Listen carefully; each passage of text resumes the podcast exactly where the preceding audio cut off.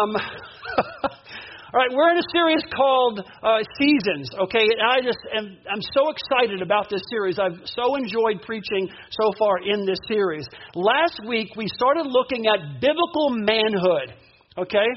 Biblical manhood. We said that there are six principles that make someone a godly man. Last week we talked about it, the first two. We said that a man walks humbly with his God was the first one. Second, a man has learned to control his emotions and his passions. And then third, a man urgently prays for his family. A man intensely protects his family. A man willingly provides for his family, and a man lovingly leads his family.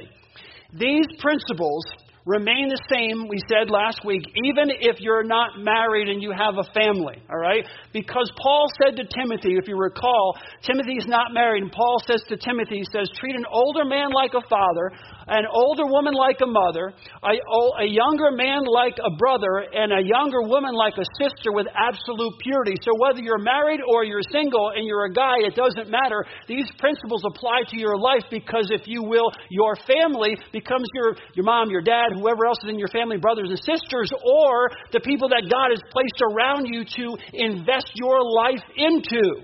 So it doesn't matter, married or single, all these principles apply to everyone across the board. Like I said, last week we looked at the first two.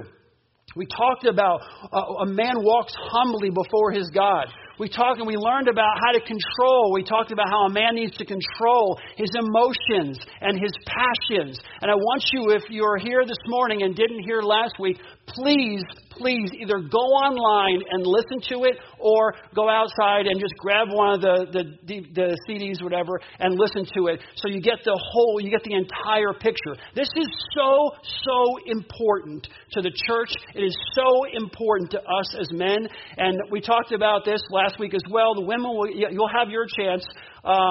Next week, we will not be talking about womanhood. We'll be talking about something different because I don't want to break it up. There will be at least two sermons on womanhood. We're going to talk about something different. And then the week after is Palm Sunday.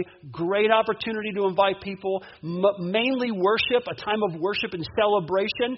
And then we have Easter Sunday. And then after that, we'll jump into womanhood. I'm really excited. This series is actually going to go longer than I originally intended, because it's so rich, and I don't want to skip over anything. So this morning we're going to look at the principles 3 through 6. What do you think is the most intimate, vulnerable thing that a married couple can do with each other? Awkwardly wait there. I'll just wait a couple seconds. Don't yell it out. All right. If you're thinking sex, you, from my perspective, would be completely wrong. You'd be completely wrong. It's praying together. Honestly, it's praying together. Number 3, a man urgently prays for his family. When Deb and I do marriage counseling with people, it's absolutely amazing. Asking them to pray together is often their greatest challenge. It's their greatest challenge. Many men are intimidated by prayer. They feel extremely uncomfortable praying out loud with their wives. You'd be shocked. I can sit down and give people who are going through some struggles in their marriages 3 or 4 things to reconnect with each other they need to be doing, right? And you think, oh, I can think a couple of those things. Yep, and you'd be right. But when I tell people what you want to do is you want to sit down with your wife and pray with your wife. That's the one when they come back, they say, well, yeah, I didn't do that one. We're going to do that next week. And that's the one they struggle with the most.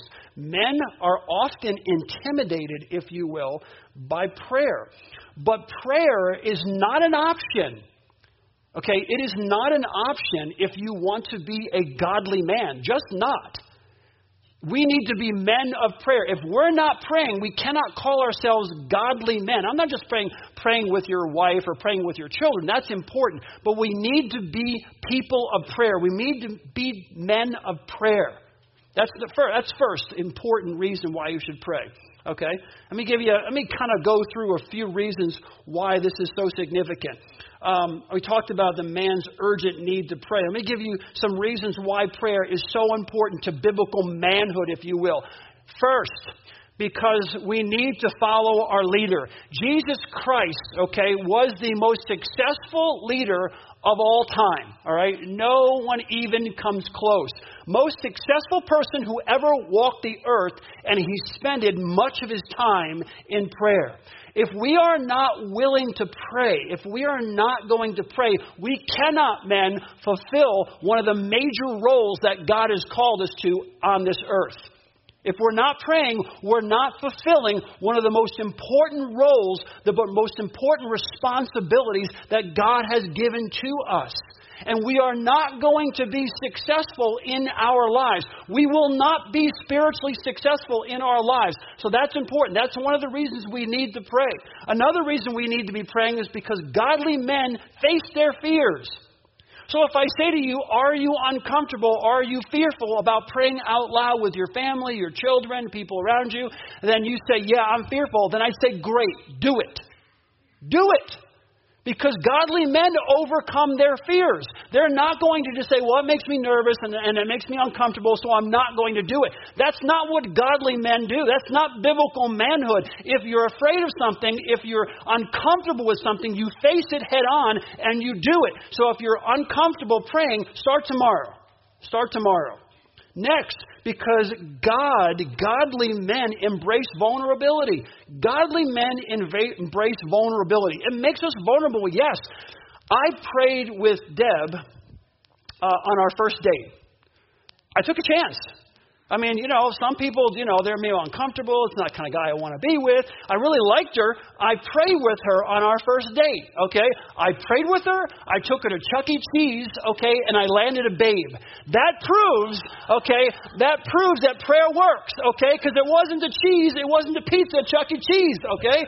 It was the prayer, because basically what you're saying is you're being vulnerable and you're saying, okay, here's who I am as a person, as a man, a young man, but here's who I am. God is important to me. God's the most important thing to me, and I want to introduce that into our relationship right away. Well, Deb is a Christian, so she responded well to that. But the reality is it's kind of a vulnerable thing to do, because what if she doesn't respond well to that? What if she doesn't react well to that? But we need to be vulnerable. When I was in college, I worked at Exxon. I worked for Exxon. I ran two different gas stations that were open 24 hours a day. I was taking a lot of courses. I was full-time in college, but I needed to support myself. So I worked for Exxon. And when my boss came out from Texas, he was trying to recruit me to, when I was going to graduate from NIAC, he was trying to recruit me to go to Texas and be trained, okay, to kind of get on track for their leadership kind of thing, whatever they were going to do. I didn't say this to him at that time, but I had no intention of taking that track because I wanted to take this track. But when we sat down for lunch, I said, do you mind if we pray? Now, again, honestly, I felt more uncomfortable praying with him than I did with Deb at that point. That didn't make me too uncomfortable. But with my boss from Texas, I was a little uncomfortable. And it was funny. He said to me, you know, it's funny. I remember we used to pray like this when I was growing up. You know, my dad and my mom, we'd sit around and we'd pray. So he was fine with it. But it opened up that vulnerability to be able to pray with someone. So if you're not used to praying, here's my suggestion to you. You start slow and make it simple. You go tomorrow or the next day, you sit down with your family before breakfast or before dinner, and you pray something like, Lord, watch over us and keep us safe. May everything that we say and do around this table just bring you honor. Amen. Boom, you're done. Make it short and simple, okay? Make it short and simple. Before, if you're a younger guy and you're taking this girl out on a date, before you date, you pray, God, help us to enjoy our entire night, and we invite you to be a part of every moment of this date. We invite you to be a part of every moment. What you're saying to that person, what you're saying to everyone is that I am going to invite Christ. I'm going to invite God into every relationship in my life. God is a part of every relationship of my life. They understand who you are. You're including God in those relationships. Nothing encourages a man more than to be respected by the people that mean the most to him. Honestly, nothing encourages a guy more than to be respected by the people that matter most to him. And nothing seems, I'm just going to say, I'm not a woman, so I'm just going to say this of what I've observed. Nothing seems to be more attractive to a woman than a man who is strong enough to pray with and for his family. When a man prays with and for his family, when your wife sees that, when the person that you're closest to, like if you're dating someone, when they start to see that, a godly woman, nothing's more attractive, I'll say, to a godly woman than a man who is strong enough to pray with and for his family. Prayer helps a man become a godly man. Prayer helps a man become a godly man. Number 4, a man intensely protects his family. A man intensely protects his family. The Bible says that men are accountable for the spiritual leadership within their families. Yet each person is ultimately responsible or accountable to God for their own lives, for their own actions. We are accountable. Men, women, we're all accountable. But God has said, okay, one of the responsibilities I have for you guys is you're accountable for the spiritual health of your family. That's very, very important. So I want to walk you through, okay? I want to take time and walk you through the principle of protection. What is it? What does that look like? We're going to process through that. When the Bible calls men to lead, he calls them to lead with a Christ-like spirit. He calls us to lead. If we are men of God, we are called to lead and follow the example that Jesus Christ set for us. So when I lead, I should be setting a Christ-like example for my family. This goes deeper than you think, and we're going to get into more of this discussion later on in the sermon, but also I'm going to take an entire sermon and lay this out because we are missing the boat on this one. Okay, I'm talking to everyone, men, women, children. We are missing the boat on this one. So I want to keep that in mind, that we should set a Christ-like example in our leadership. That should be our foundation when we talk about leadership.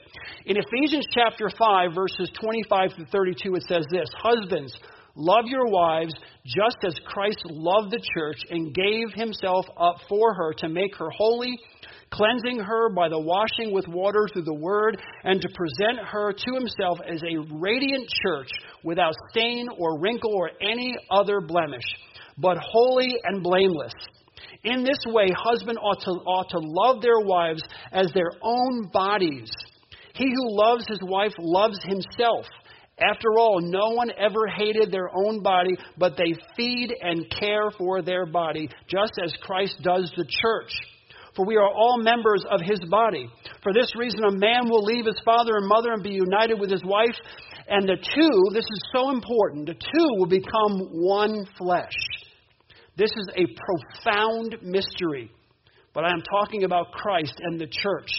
Husband and wife become one flesh, okay, one. That's so important when we talk about value, when we talk about all these things, equality, the two become one flesh. Our goal, okay, the goal of every man is to love his wife just like Christ loved the church. We're all supposed to, as men, we are supposed to be conformed to the image of Jesus Christ. So as we're walking through and we're talking about protecting, we're talking about leading, the Bible says that the goal of every woman, the goal of every godly man is to be conformed to the image of Jesus Christ. That is the goal. That lays the foundation, guys, listen to me, for everything. Okay, for everything we talk about, that's the foundation. In Romans chapter 8 and verse 29, it says, "For those God foreknew, he also predestined to be conformed to the image of his Son, that we might be the firstborn among many brothers and sisters." That he might be the firstborn among many brothers and sisters. Part of God's role for a man is to love his wife as Christ loved the church.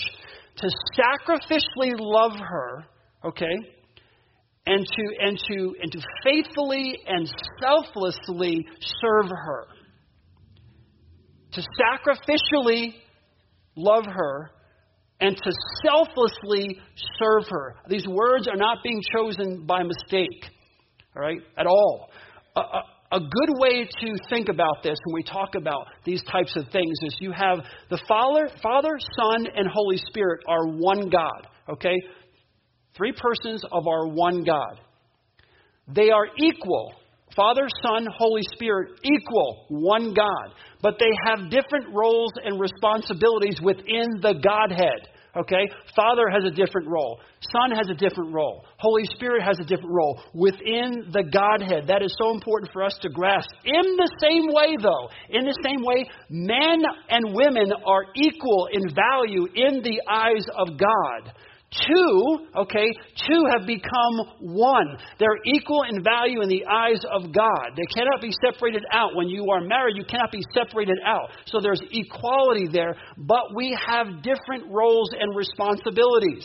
This is not shocking. This should not be shocking to anyone. In every part of your life, wherever you go and whatever you get engaged in, you are a person of incredible value. And when you go and you, whether it's a job or anything else, you have a different role and a different responsibility within that job. We're told in Ephesians 5:25 that this may include this whole idea of laying down your life. So we're supposed to protect. That's the idea. A man of God protects his family intensely. So you're supposed to be a servant. You're supposed to love and serve and sacrifice and be selfless to the point, Ephesians 5 says, that you're willing to lay down your life for that person. Now, when we think of laying down our lives, you start thinking about who lays down their lives to protect. You start thinking of like a soldier, for example. Soldiers protect. Like soldiers, we as men of God need to stand watch over our families that our God has placed in our sphere of influence with intensity. Okay, with focus and intensity. I think of the soldiers in England, for example, who will protect Buckingham Palace, right? If you've been there, I've been there. I've been to England once, but I didn't get to see Buckingham Palace, but I've seen all these pictures, and they're always joking about it in movies. These guys are standing there, okay, and they are focused, and they are intense, and you can hardly get them to blink. They have their job. They are there to protect with intensity Buckingham Palace. This story is amazing to me, okay? In 2003, Hurricane Isabel just pounded the east coast of the United States. Part of this, when this happened, 16 people were killed, all right? Over 5 million homes were without power. This hurricane was powerful, just whipping through there. And part of the hurricane, the edge of the hurricane, swept through Washington, D.C. So when that happened, they said to the president, we need, I think President Obama at that point, right? We need to get you to safety. So the president was called to go to get to safety. They told Congress, go outside and just stand there. I'm just kidding. Yeah, took you a little bit right there. I'm just kidding. Okay. No, they told Congress, you need to find safety. So they told the president and Congress that they need to seek safety. And they did. But while they found refuge, the soldiers who were guarding Arlington National Cemetery refused to move from their post. They refused. Okay, they would not move. They stood vigil at the tomb of the unknown soldier. Okay, they stood vigil there. They held their ground just like they have done since July 1st, 1937. 7 days a week, 24 hours a day, 365 days a year. They stood their post. 24 trees, large trees, were knocked down in Arlington National Cemetery. All the different monuments and things like that, many of them were destroyed, okay? It knocked down full-grown trees, yet these men would not leave their post. They were told that if they choose to, they can leave the post for their own safety, and they chose not to, and they stood there during a hurricane. because that is what a soldier does. They acknowledge the storm, but they choose in their hearts and minds, they refuse to be moved by it. They stand their ground.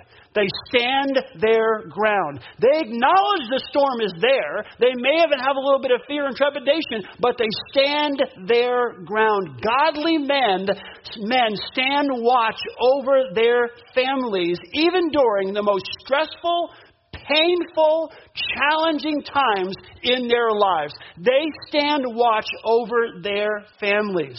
Last week we talked about when a man, a godly man, should use their strength. When it is appropriate and when is it inappropriate. And we talked about when they should use their strength. Like soldiers, we are called by God to stand our ground while staring down the storm. If that storm, and no matter what that storm, no matter what form that storm takes on in our lives, that's a hurricane. But there are storms that are constantly coming at our family. Physical, emotional, and spiritual storms that come at our family. And we are called by God to stand our ground regardless of what form that storm takes, if that storm is going to harm those who we love. That is what we are called to do by God, to stand our ground. We are called to stand strong. We are called to stand strong when we are taunted, when we are tempted to neglect our duty and to abandon our posts. Even if someone tempts you, well, you can, if you would like, you can choose to seek shelter. That's what they were told. You have permission by your superiors to seek shelter, and that's the answer. That needs to be the answer for godly men.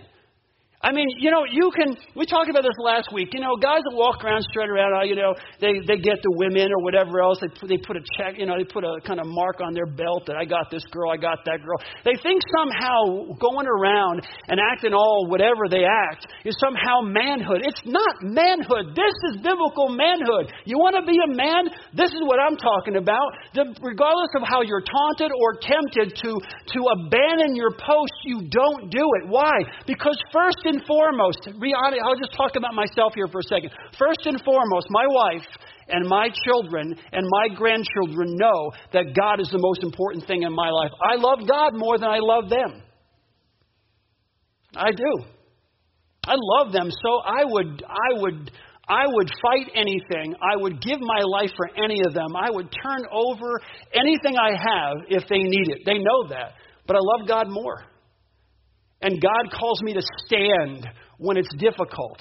I got to just break off a little bit here, too. I have such a problem with guys talking, I'm going to do a Bible study on real manhood and everything. And we talk about how a real man does this and a real man, and we're supposed to lead and we're supposed to protect, and we kind of do all these things, and we have these Bible studies. And then your wife asks you to take out the garbage, and you're whining. I mean, don't talk to me. I had a teacher when I was at NIAC. She was talking to the women in our class, and she wasn't man-bashing at all. We were talking about love and loving your wives and what does it mean to love, and we got into the conversation about loving wives, and she said, ladies, don't, because men are great at gestures.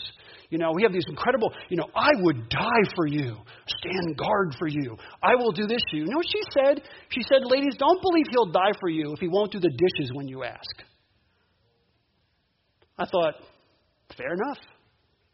Okay, we all have responsibilities, and if your responsibility is to take the garbage out, if your responsibility is to do the dishes, if that's what you've been delegated at home, you won't do it. Don't talk smack about how you're going to die for someone.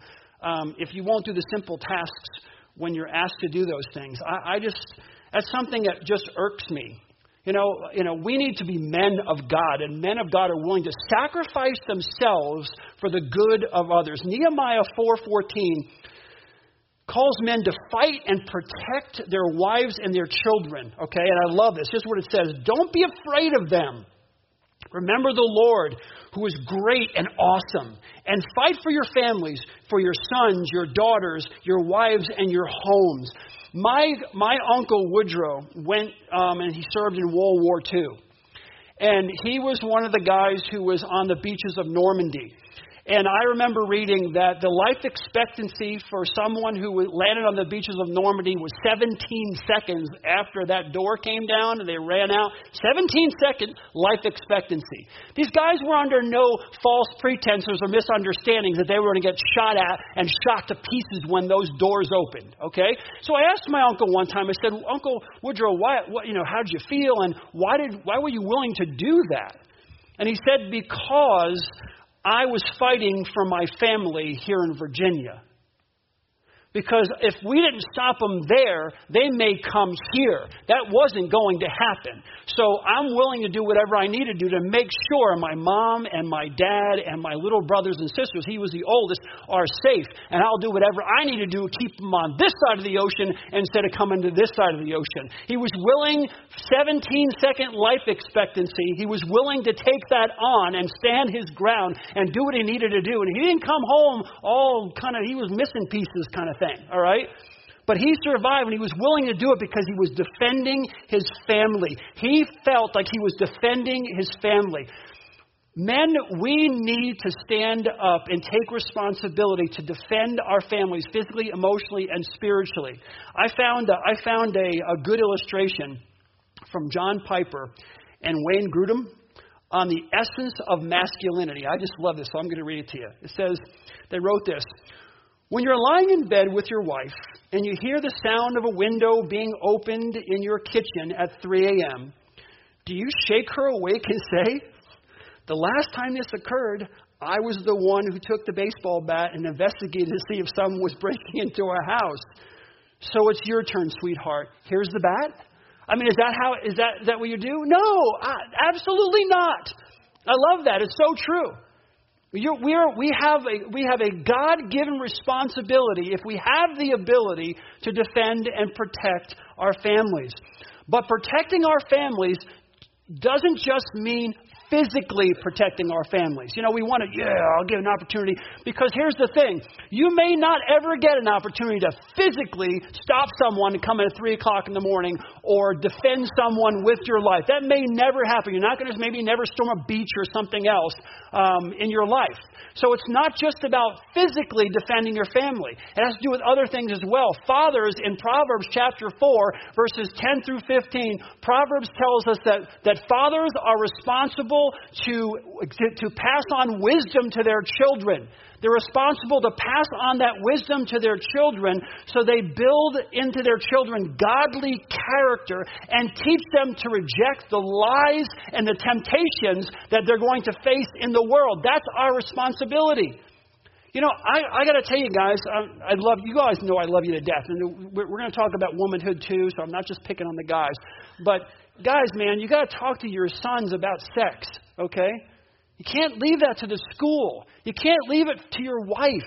You can't leave it to their friends. You got to sit down and take a deep breath, and because I know it's awkward, whatever years old they are, to sit down and give them the information they need at that age. But we need to step up and talk to our sons about sex.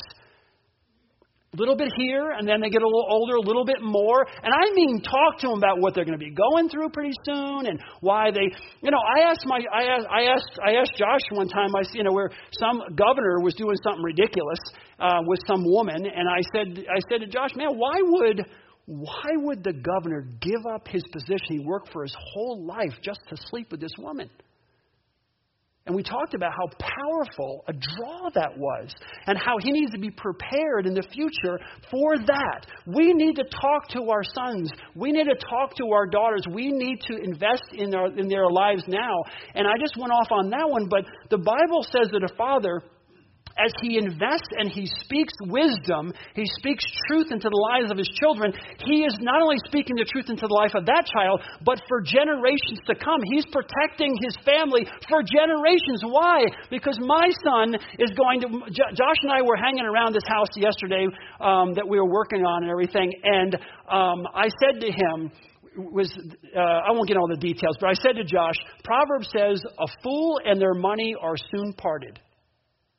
And I told him that before, how important it is to deal with finances and how important it is to save your money. And this is why you can lose your money. A fool and his money are soon parted. You know what? I can guarantee you when Josh has a son or daughter, he's going to say to them, you know, a fool and his money is soon parted. Proverbs says that, and here's why it's important. You, what you're doing is you're passing on that wisdom to the next generation. They then pass it on to their children, and then your great-grandchildren, your great-great-grandchildren are given this wisdom. That's what the Bible teaches us. We need to pass on. That's how you protect your family. You pass it on. You teach your kids about sex, you're protecting them. You teach them about finances, you're protecting them. You teach them, you just give them wisdom and you're protecting them. Number 5, a man willingly provides for his family. Now, obviously this can take on different forms, and particular circumstances can change who contributes at different times to the family finances. Not a problem. Here's my point. Don't lose any bit of this. My point. Here's my point. A godly man, okay, has a desire to work and to provide for his family. A man of God has the desire, they have a desire to give, to provide for their family. Now you say, well, I said last week, I want to back up everything with Scripture. And so I'm going to read you 1 Timothy chapter 5, verse 8. Tell me if you misunderstand it. Anybody misunderstands this after the service, come talk to me. Okay, but if anyone does not provide for his own, and especially for those in his household, he has denied the faith and is worse than an unbeliever. Anybody going, I don't get it. You read that again? I'm a little confused. Anybody a little confused? Good. All right. The lack of male leadership in this area is creating devastation. It is having devastating effects on families around the world. In parts of Africa, for example, when a man gets a job, when he's able to get a job, much of the time he will spend his money that he receives on alcohol and luxury items that are totally unnecessary, neglecting the needs of his family. It's why every chance I get, I'll hire women in different parts of the world, because a woman given a job sees her 7 kids and thinks, I'd love to have this, but they're going to starve. Somehow, biblical manhood is not making its way across our whole globe, because men many times will be selfish and use the money for things like alcohol, whatever else they want to buy that they've always wanted, while their family is starving to death. It's that this lack of biblical leadership, the lack of biblical manhood is literally killing people. Killing people. I know families here in the U.S. that suffer because men hit the bar, men hit the casino before they're meeting their family obligations to pay the monthly bills. That's not manly. This isn't going into the bar and hanging out with the boys or going to the casino. I'm not even criticizing. I'm just saying using the resources for that when you're not using it to take care of your family is a sin, needs to stop. It's not manly. It is certainly not biblical manhood. We need to make sure, men, that we're doing what God has called us to do. We need to do what God has called us to do. Part of biblical manhood is to make sure that you provide for the needs of your family before meeting your own specific wants. I don't care what it is. I always wanted. Okay, I understand that. But a man, in number 2, a man has learned to control, okay, his emotions and his passions, his desires. A man has learned to control those things. You've made a decision. You've taken on a family. You need to live up to the obligations that you made before. I said, who's the most important person to me? God. There it is. You need to live up to the expectations that God has for you. I need to live up to the expectations that God has for me. And if that means I don't get to what I always wanted for right now, then I have to give that up to make sure my family has what they need. I love this clip from Cinderella Man. We'll show it. Mama, I want some more. Oh, I'm sorry, sweetheart. I need to save some for the boys.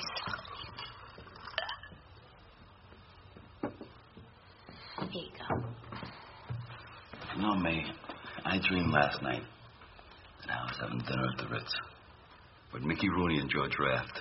Really? Yeah. I dreamed I had a steak. Thick, juicy steak. Like this, Rose. Wow. And then I had a mountain of mashed potatoes. And I went back for ice cream 3 times. Oh. I'm stuffed. I'm absolutely full. I cannot eat another thing. You want to give me a hand? Jimmy. I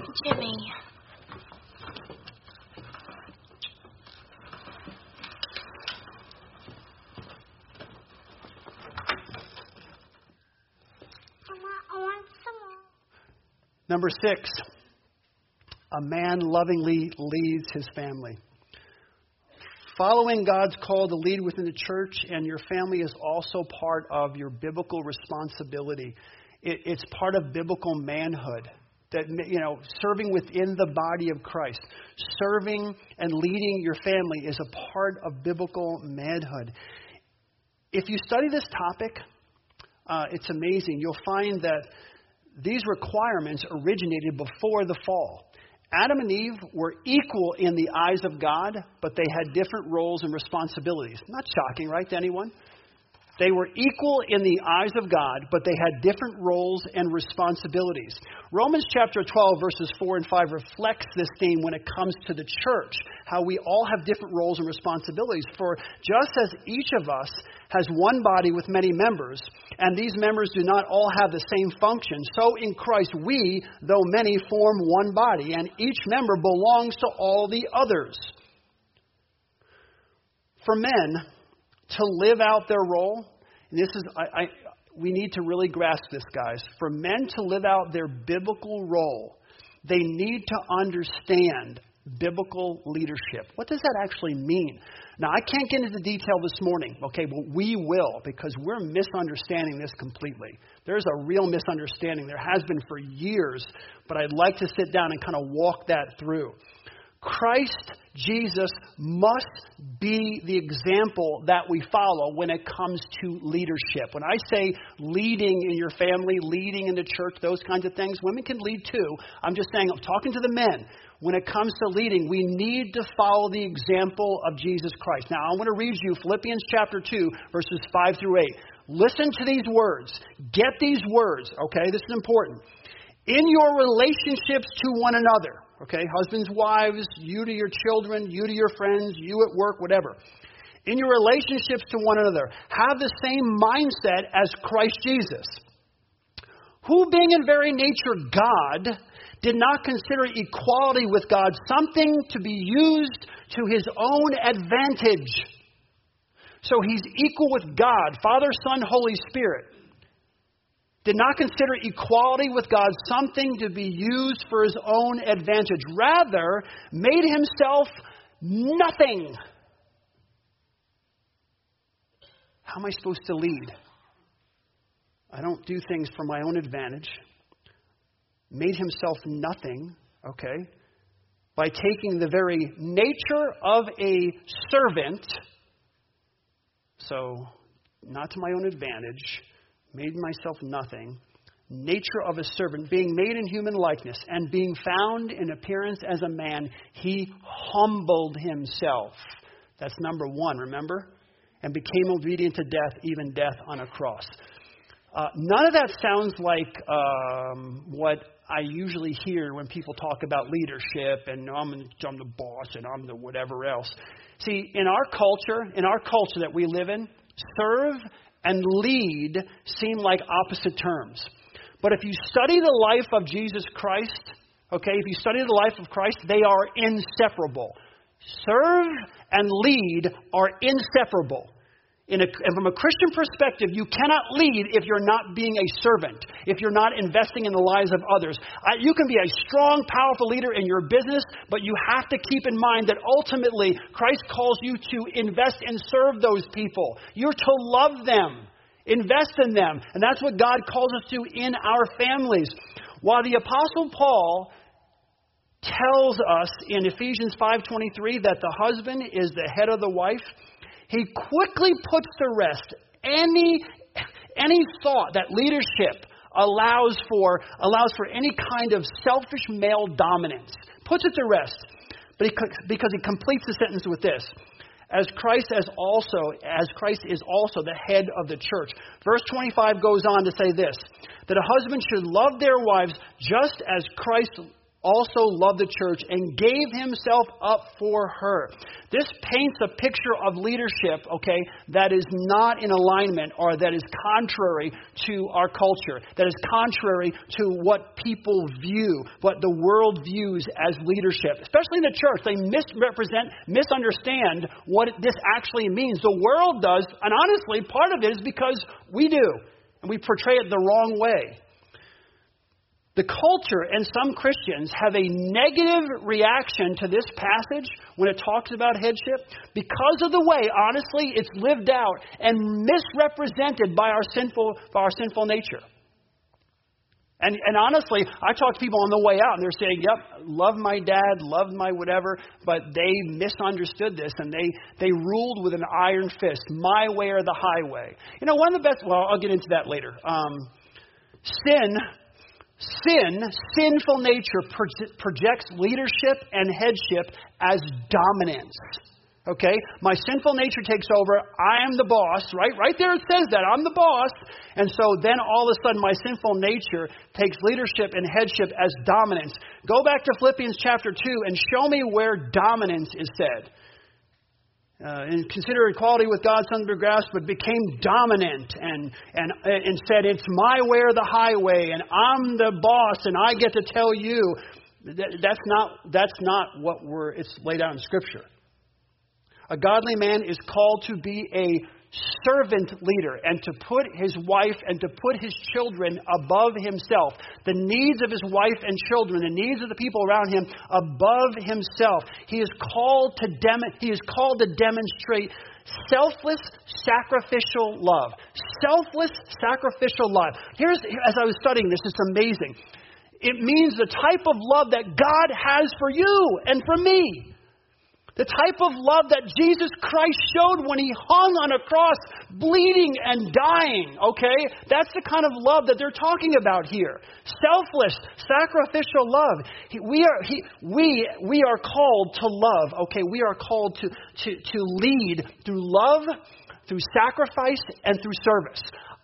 So when you read that, okay, and I'm supposed to take the lead in some areas where I'm given authority by God, okay? I'm supposed to do it in a loving, sacrificial, and a way that serves the other person. This is not a domineering leadership. Not a domineering leadership with repressive arrogance. This is not what the Bible's laying out here at all.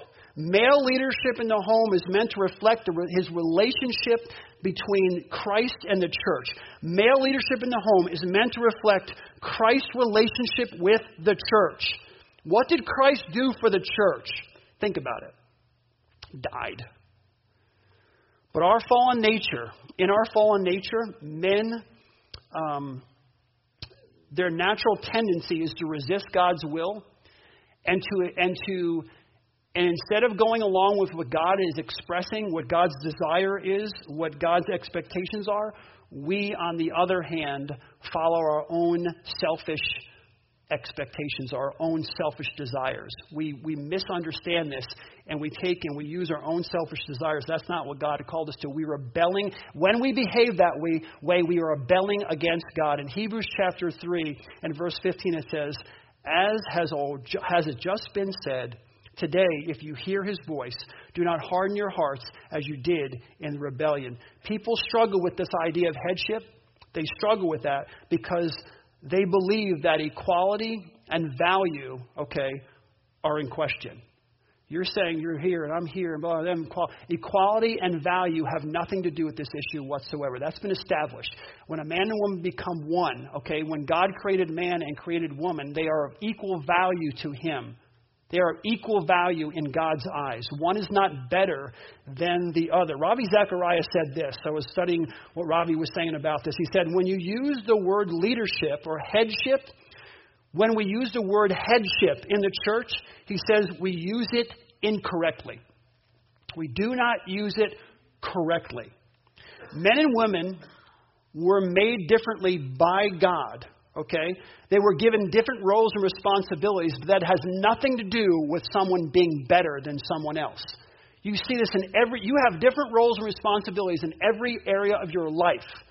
This does not have anything to do with one being better than the others. We are equal in the eyes of God. Let me share a passage of Scripture that no one likes to bring up, okay, or just kind of skips over somehow. Ephesians chapter 5, verse 21 says, submit to one another, husbands and wives, submit to one another out of reverence for Jesus Christ. Now, I'm going to do a whole sermon on this because we need to hear it. Because part of the problem here is, here's the idea that people get. I know I'm going long, forgive me. Okay, I'll try to be really quick. Here's the idea that people have. If you like to roll the toilet paper in the bathroom, men like to roll it this way, and women want to roll it that way, or, you know, whatever. I'm the man, and ultimately I'm going to decide which way the toilet paper was rolled. I have spoken. We're doing it this way. That's not biblical. Okay? Who has the authority over that area? Ultimately, that's what we need to talk about. Who has been delegated authority over that area? If you're the CEO of a company has a CEO, a CFO, a COO, all kinds. The CFO, okay, is responsible for the finances. The CEO doesn't come tell the CFO how to do the finances of the company because that person has been delegated that authority. So men can't walk around and think they have authority over every area of their homes and do it like an iron-fisted person. I'm having the toilet paper roll that way. And here's the other thing.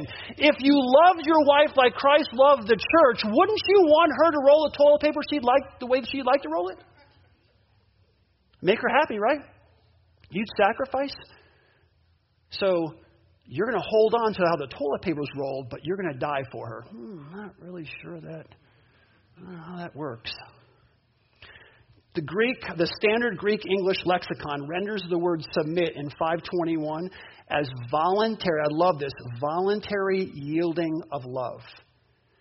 Voluntary yielding of love. Submit to one another. What does that mean for each of us? Voluntarily yielding in love. We use the word submit. People don't like the word submit. And one author put it this way, and I like this. He said, we might say today, follow the leadership of that person in submission to Christ, in reverence to Christ. Follow the leadership of that person who has the authority in reverence to Jesus Christ. I love that. Again, equality and value are not in question here. They're not in question. But God calls us to different roles and different responsibilities within the family. My role as the father of my family is to love my wife and to serve my wife and my children. That's my role and that's my responsibility. To lead. I am called to lead by reflecting the values, the person of Jesus Christ. I lead by reflecting Jesus Christ and sacrificing my own good for their good, by praying for them urgently, by providing for them willingly, and by protecting them intensely. My friends, this is our call. This is biblical leadership. This is biblical manhood. Let's pray. God, thank you for this time that we can spend together, Lord. Thank you for the opportunity we have to learn your truth. And God, I don't think there'd be any problem with men or with women on any of these issues if every single one of us would desire to be conformed to the image of your Son, Jesus Christ. That we thought of each other more important than that person's more important than myself. If we sacrificed, if we loved, if we invested, if we served, if we were willing to give that other person of ourselves at all times, we wouldn't have any problems with any of this. There would be no controversy, no frustration. Lord God, help us. Help us to understand that. Help us to lead the way you have shown us, the way you set the example. Help us to follow that example with all of our hearts, that we may honor you first and foremost by being your servants. And in being your servants, we serve others with our whole being. In Jesus' precious and holy name, amen. Have a great week.